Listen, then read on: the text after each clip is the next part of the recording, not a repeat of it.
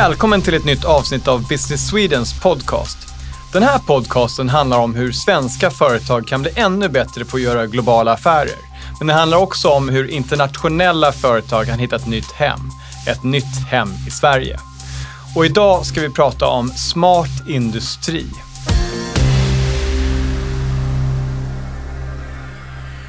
Och här i studion har jag från Business Sweden Claes Eriksson. Välkommen Claes. Ja, men tack Kristoffer. Berätta om dig själv.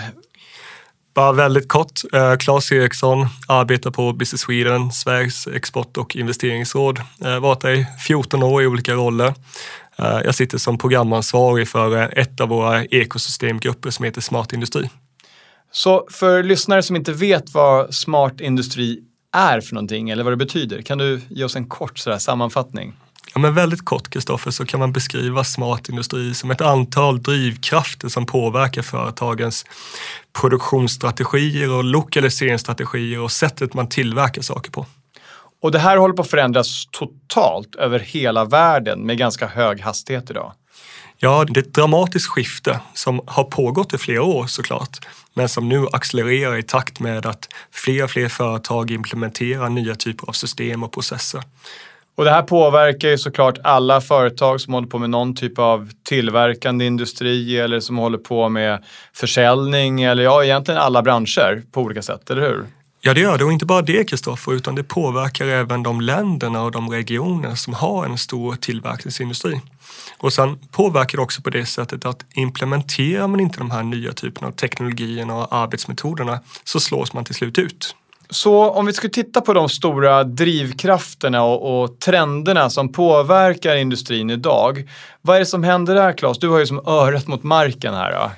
Ja, och ja, man kan såklart aldrig snappa upp allting, men några delar som vi ser som vi tycker att verkligen sticker ut. Det är till exempel hållbarheten som får en direkt påverkan nu i produktionsstrategierna och lokaliseringsstrategierna. Och där kan man ju säga att vi har gått ifrån att folk har använt det som ett varumärke i kommunikationen till att faktiskt eh, olika typer av hållbarhetskrav ställs på både tillverkning och underleverantörer. Ja men så är det verkligen och det är konsumenter som du och jag till exempel som är med och driver på där. Vi har EU till exempel som, som påverkar oss då i Sverige som sätter nya regelverk och vi har företagen själva som sätter sina interna policies att man ska bli ett hållbart företag. Och, och, vi kommer komma tillbaks till det i den här podden också på flera olika ställen hur det här påverkar allt ifrån det sätt jag tillverkar på till var jag tillverkar mm. på. Mer trender. En annan stor del, det tycker jag är den, det som kallas för regionalisering. Alltså att man i större utsträckning än tidigare så vill man ha sin tillverkning och sin FoU och sin försäljning nära den marknaden där kunderna finns. Så istället för att ha en stor fabrik som förser hela världen så har man kanske en i de tre stora marknaderna. Europa, Kina, Asien där och USA. Och, och, det här påverkar ju såklart möjligheten att kunna anpassa produkter och tjänster till den lokala marknaden. Men gör ju också ledtiderna kortare eh, från fabrik till eh, slutkonsument. Mer olika trender som jag skulle vilja haka på det här som du säger med, med just transporten och logistiken där vi har en, eh, inte minst på grund av den pandemin som vi ändå fortfarande befinner oss i, att motståndskraften i försörjningskedjorna, alltså komponenter in till, till fabriken och produkterna ut från fabriken till marknad. Där har företagen helt titta ja, på helt nya strategier helt enkelt. Ja, och, och det här har ju såklart blivit väldigt synligt nu under pandemin där stora delar av leveranssystemen stängdes nere. Företag var tvungna att stoppa sin tillverkning och sin produktion för att de inte fick tag i komponenter. Och mer och mer företag har börjat titta just hur kan vi säkra hela vårt eh, supply chain då. Mm. Berätta mer om vad, vad, företag som var tvungna att stanna av här när de inte fick sina ja, insatsprodukter? Ja, men det, där, det där är en bra fråga och jag, jag, tror att de alla, vi har alla sett exempel på, på stora företag som har behövt stoppa sin produktion. Och det är en, alltså hela den här apparaten är otroligt komplicerad där i många fall, om man inte får en skruv så kan man inte plocka en annan skruv utan det ligger kvalitetssystem där inne som gör att saknas det en komponent, då får man inte ut sin stora maskin. Eh, och det, det, blir ju otroligt sårbart och det blir på timmen en stor kostnad. Den fjärde stora trenden som jag tror vi har sett under en lång tid, som inte kanske är direkt påverkad av pandemin, men det är ju att det är kortare livscyklar för, för produktutveckling. Hur påverkar det tillverkningsindustrin? Jo, men jag tror också vi kan gå tillbaks till, till eh, alltså privatkonsumenter som du och jag, Kristoffer. Där eh, vi har ett ökat driv av att hitta nya produkter. Och precis så fungerar även så att säga företagskonsumenter. Allting har accelererat. Då ställer det också en ökad krav på flexibilitet i produktionen. Där har vi också en utslagningsfaktor. Kan man inte ha en flexibel produktkategori, till slut så slås man ut. Ja, och idag Claes ska vi prata om lite olika perspektiv på det här och nya affärsmöjligheter som då har uppkommit i den här stora transformationen av industrin. Mm. Och, och, både från det här ena perspektivet som jag redan älskar, det här Made in Sweden, som vi kanske kommer få se mer av. Och den andra delen är att det här sker ju också över hela världen. Mm. Och Sverige har ju ett långt legacy inom tillverkningsindustrin och automation. Mm. Så det är väldigt spännande att se det som från ditt perspektiv Claes. Vad är det för företag som behövs idag ute i världen från det svenska perspektivet? Och vad är det som vi kommer behöva anpassa oss till mer som företag eller företagsledare på en svensk marknad? Just det. Så om vi börjar titta på det här Made in Sweden. Ja. Det känns ju så helt orimligt att det ska stå Made in Sweden på en produkt. Det känns som att då är det superdyrt och eh, det är jätteexklusivt och kanske så här jättesmå eh, handtillverkade saker. Men vi, du tror att man kommer få se mer Made in Sweden nu? Ja, det, det, det tror jag av, av flera olika anledningar. Det, det, men jag kan nämna två stycken. Det första är att man har nu börjat inse kvalitetsstämpeln av Made in Sweden igen. Att det finns en intäktsfaktor på att beskriva att det är Made in Sweden för att det står för någonting. Den andra delen det är att Sverige har en konkurrenskraftig tillverkningsindustri och precis som vi diskuterade tidigare så har man börjat förändra sättet eh, som man lokaliserar sin produktionskapacitet. Och jag skulle vilja dra en bara kort historia där och jag är arbetsskadad givetvis på grund av det jag gör. Så när jag går i matvaruaffärerna så brukar jag titta på vad grejerna är tillverkade. Och utan att liksom ha någon empiri bakom det här så börjar jag se att allt ifrån diskborstar eh, till, till menar, mat, eh, matdelar eller mat, mat helt enkelt. Att det står producerad i Sverige, tillagad i Sverige, kött från Sverige eller vad det nu skulle vara. Och det här är ju rent klassiskt. Jag kan ju också förstå det sådär om det är råvaror eller lokalproducerad närodlad mat. Men nu pratar vi ju också att det här går in i liksom mer klassisk industri också. Mm. Där vi kommer se fordonsindustrin komma tillbaks till Sverige till viss del. Företag som förut har tillverkat i utlandet nu börjar flytta hem sin mm. tillverkning till Sverige igen. Vad är det som ligger under den här trenden? Sverige har länge varit ett, ett, ett stort tillverkningsland, speciellt givet sin, sin storlek i termer av population. Eh, men den kanske inte har varit så mycket i fokus. Eh, den har kommit mer och mer i fokus. Men, men till exempel där så, så eh, 50 procent av Sveriges BNP det är export från Sverige. Eh, en halv miljon människor är direkt sysselsatta som eh, arbetar inom tillverkningsindustrin. Så det, Sverige har och har länge haft en stor tillverkningsindustri och den ökar nu i storlek. Men jag tänker också Claes, även om Sverige har varit starka på tillverkningsindustri under en längre tid så har ju konkurrensen från låglöneländer verkligen ökat. Och i era rapporter nu så menar ni att lönesidan av tillverkningen är så pass liten idag mm. så att eh, vi kommer inte längre behöva leta efter låglöneländer för att skapa effektiv tillverkning. Nej men så, så, så, är det verkligen och det, menar, Sverige, har, Sverige är ett höglöneland. Det, det, men däremot inte sagt att vi är ett högkostnadsland. För precis som du beskriver Kristoffer så Lönen som del av en produkts totala kostnad, den blir mindre och mindre i takt med ökad automatisering.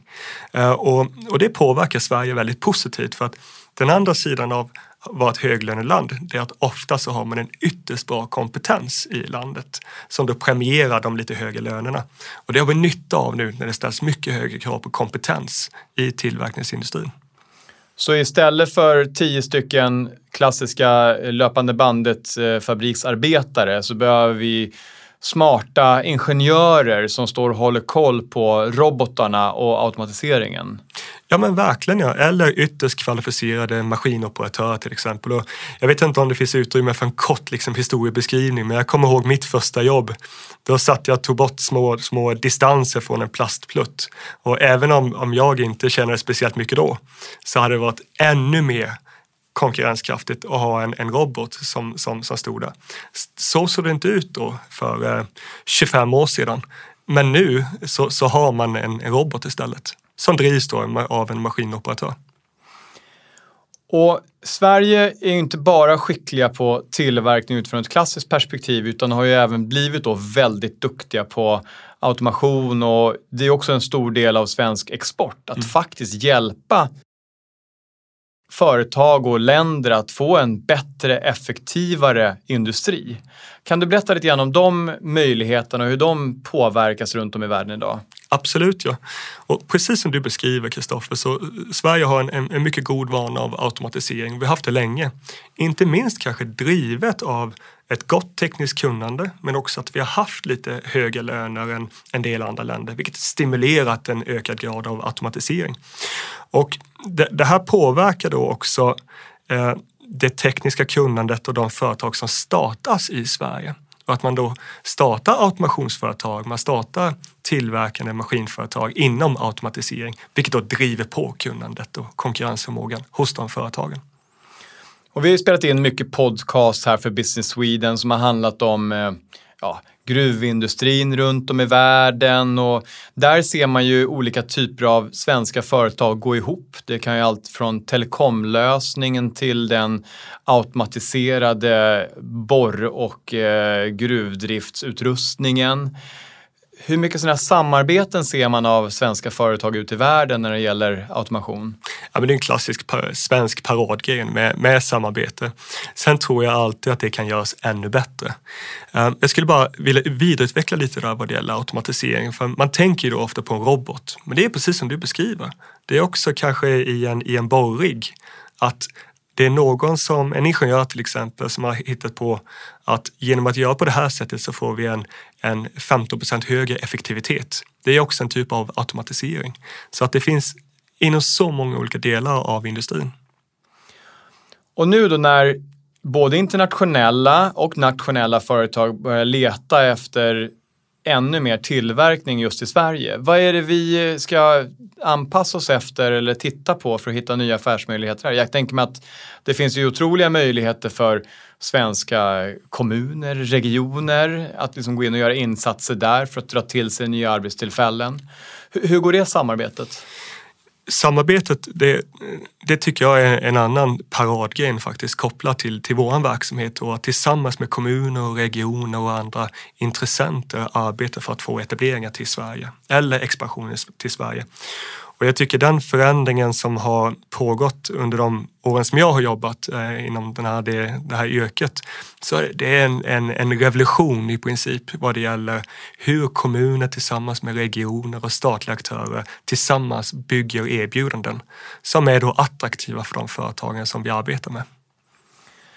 Claes, du har ju jobbat både i Sverige och runt om i världen. Eh, om vi tittar på det här Made in Sweden en gång till, det här ja. svenska varumärket.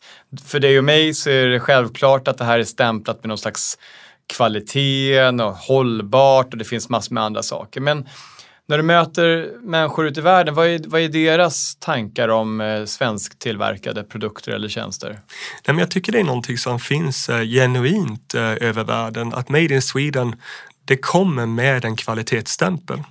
Och vi jobbar ju med företag som kan se en en direkt koppling till priset genom att det står Made in Sweden. Det kanske kostar lite mer, men å andra sidan så vet kunden att det håller desto längre eller det har en högre effektivitet. Så att det, det är, uh, Made in Sweden är ett, ett, ett globalt känt begrepp skulle jag vilja påstå. Som fortfarande håller. Claes, om vi djupdyker lite mer i det här med, med smart i Smart Industry. Det här smarta. Eh, och du pratade tidigare om eh, smarta lösningar mm. och vi har ju tidigare pratat om Internet of Things, alltså IoT. Kan du berätta lite mer om den här smartheten i industrin? Förutom att det blir mera kostnadseffektivt och närmare och eh, mer automatiserat. Ja men verkligen Kristoffer. Det gjorde ju förut den här eh, likatecknet mellan smart industri och industri 4.0 och de är i princip att jämföra med varandra. Det som är så spännande med, med smartdelen det är ju att man kan göra saker och tillverka produkter väldigt snabbt, väldigt bra, väldigt billigt. Men man kan också göra det på ett, ett hållbart sätt eh, med, en, med en god grad av innovationsförmåga så att det finns en, en innovationsförmåga i, i produkten. Det är vad som definieras av smart industri. Att man gör högkvalitativa produkter som håller på en konkurrensutsatt marknad, som är hållbara och som har en hög grad av innovation inbyggd i sig. En trend som vi har pratat om tidigare också, nu pratar ju vi om eh, premiumkvalitet här på Made in Sweden som i en del av upplevd kvalitet, det är ju en del i varumärket. Men, men generellt så är det ju så att tillverkningsindustrin får en allt jämnare kvalitet över hela världen. Har jag förstått det rätt då? Ja, det, det har du säkert fått Kristoffer, men det är också lite vad konsumenterna har för eh, förväntan på produkten. Eh, har man en förväntan på en, en, eh, en maskin att den ska hålla i fem år eh, på den marknaden där man befinner sig, ja då har man den förväntan. Medan man på en annan marknad har förväntan att den här maskinen ska hålla i, i 20 år. Så att förväntansgraden skiljer sig åt på olika delar eh, i världen och det gör ju också då kopplat till den här regionaliseringstanken att har man utveckling och tillverkning och försäljning på en marknad för en marknad, då kan man anpassa förväntansgraden som finns på den marknaden utifrån till exempel kvaliteten.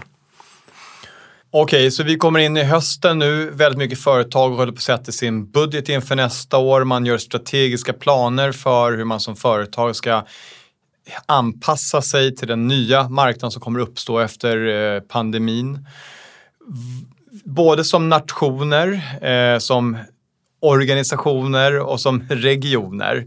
Så vi börjar med sådär som, som land, vad bör man tänka på? Då, vad, vad skulle du vilja skicka med för någonting till de olika svenska regionerna eller, eller Sverige som, som land? Mm. Till att börja med så tycker jag att det är ett jätteviktigt budskap att skicka med till oss som bor i Sverige. Det är att Sverige är ett ytterst konkurrenskraftigt tillverkningsland. Vi har varit det och vi är det och sköter vi alla våra kort rätt så kommer vi att vara det. Det, det, den andra delen, det är att industrin befinner sig i en, i en jättestor omställning, precis som vi har pratat om. Och det påverkar dotterbolag i, i svenska regioner, det, det påverkar stora svenska industribolag och det behöver tas på väldigt stort allvar. För det är en global konkurrens och kommer man efter så blir det en uppförsbacke som blir tuffare och tuffare att ta igen. Jag tycker Sverige sköter sig jätte, jättebra. Det finns alltid saker att göra, men vi ska vi ska inte komma, vi ska inte glömma bort att vi har fantastiska förutsättningar för avancerad tillverkning i Sverige. Mm. Och jag tänker mer sådär närheten till smart energi som vi har spelat in ett annat avsnitt här också om. Men också om det här med om rättvisa arbetsvillkor, att det också blir en del av eh, hållbarhetstänket inom företag idag. Och, och Sverige har ett väldigt starkt varumärke där. Absolut, ja. Det, det är inte minst med tanke på den här, vi pratade om samarbete tidigare under det här samtalet, att det finns ett väldigt gott samarbete i de allra flesta fall mellan arbetsmarknadens parter, alltså arbetsgivarna och arbetstagarorganisationerna, där man försöker lösa problem. Ehm, och det där är gynnande för Sverige och har varit det. Det, det, ehm, det är någonting vi ska förvalta väldigt väl. Ehm, du hade också uppe det här med, med, med energin. Vi har inte pratat så mycket om det, men Sverige har ju en, eh, en, en stor elproduktion. Det, det, Sverige har också en väldigt fossilfri elproduktion och det är en, en konkurrensfördel som vi ska vara väldigt glada för och ta på väldigt stort allvar.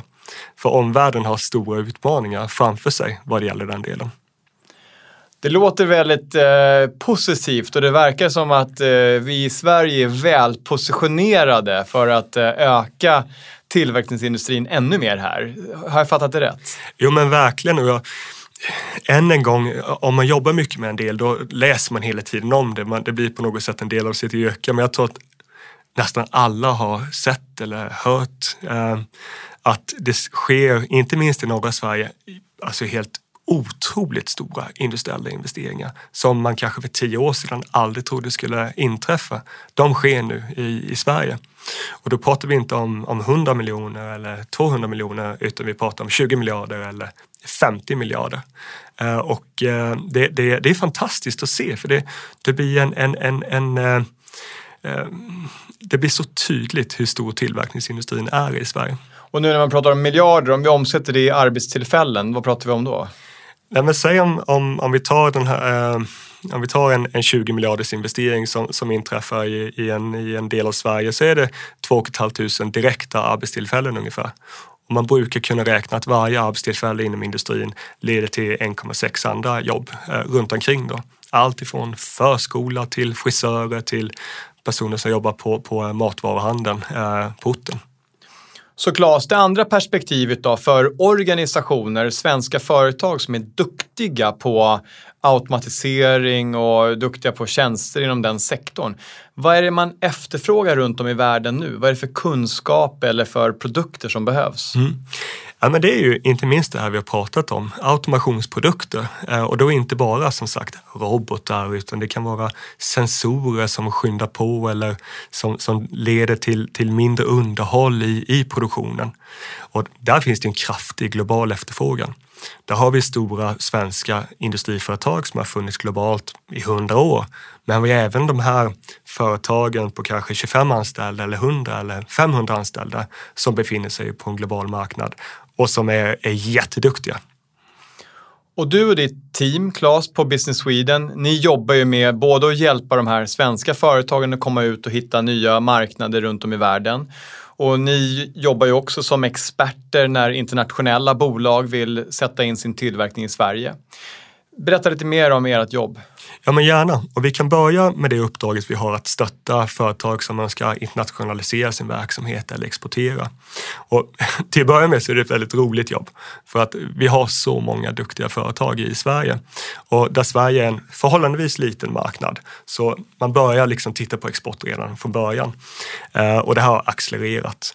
Och där hjälper ju allt ifrån att, att stötta för att se eh, är det den marknad som du tänker att du ska exportera till? Varför vill du exportera dit? Är det just den marknaden som du tror är mest lämpad för, för dina produkter? Så vi hjälper dem att kanske testa sina egna hypoteser.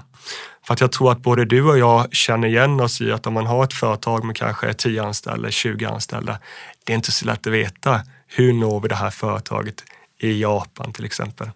Är Japan ens den, den bästa marknaden för oss att testa våra vingar på? Vi kanske ska gå till Danmark och så vidare. Och för eh, internationella företag då, som vill etablera sin tillverkning i Europa, som överväger att välja Sverige istället för någonting annat. Mm. Hur jobbar ni då? Ja, men det är ett, av, ett annat av de uppdragen då som vi har från vår uppdragsgivare, Utrikesdepartementet framför allt.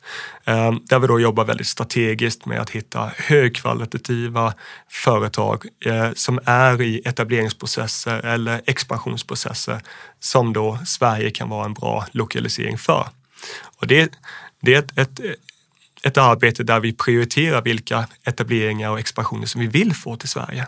För det, det, det finns vissa typer av verksamheter så, där Sverige passar väl och andra där Sverige kanske inte passar väl. Så det är en prioritering. Men båda de här uppdragen är, är eh, fantastiskt roliga och i många fall så går de också ihop med varandra. Där vi kanske arbetar med ett stort internationellt företag som expanderar i Sverige. De hittar samarbetspartners med ett medelstort företag någonstans i Sverige som då får en kund och som sen följer med ut på exportresan med det här stora företaget. Så det gör ju att de här två uppdragen de går ihop med varandra och det blir väldigt vackert. Claes, jag ser på dig att du brinner för det här och att du, eh, det känns som att du har världens roligaste jobb på något sätt. Ja, ja, det har jag och fantastiska kollegor som jobbar väldigt hårt med, med väldigt gott kunnande eh, inom flera olika industrier. Absolut, det är ett, det är ett, eh, ja, det, det är ett roligt jobb. Är det. Och jag känner att jag har fått väldigt mycket positiv inspiration och eh, ja, men jag känner liksom att det bubblar för Sverige just nu. tack för att du har kommit hit idag, Claes, och delat dina erfarenheter. Och jag skulle också vilja highlighta ett annat avsnitt som du och jag spelade in om sju olika myter om hur det är att jobba i Sverige. Det är en annan podcast som finns ute där, eller hur? Absolut, ja. Det var några år sedan. Tiden går så himla snabbt, men vi hoppas att det håller fortfarande. Exakt. Claes Eriksson, stort tack för att du kom till vår studio idag och spelade in den här podden för Business Sweden. Tack för att jag fick komma, Kristoffer.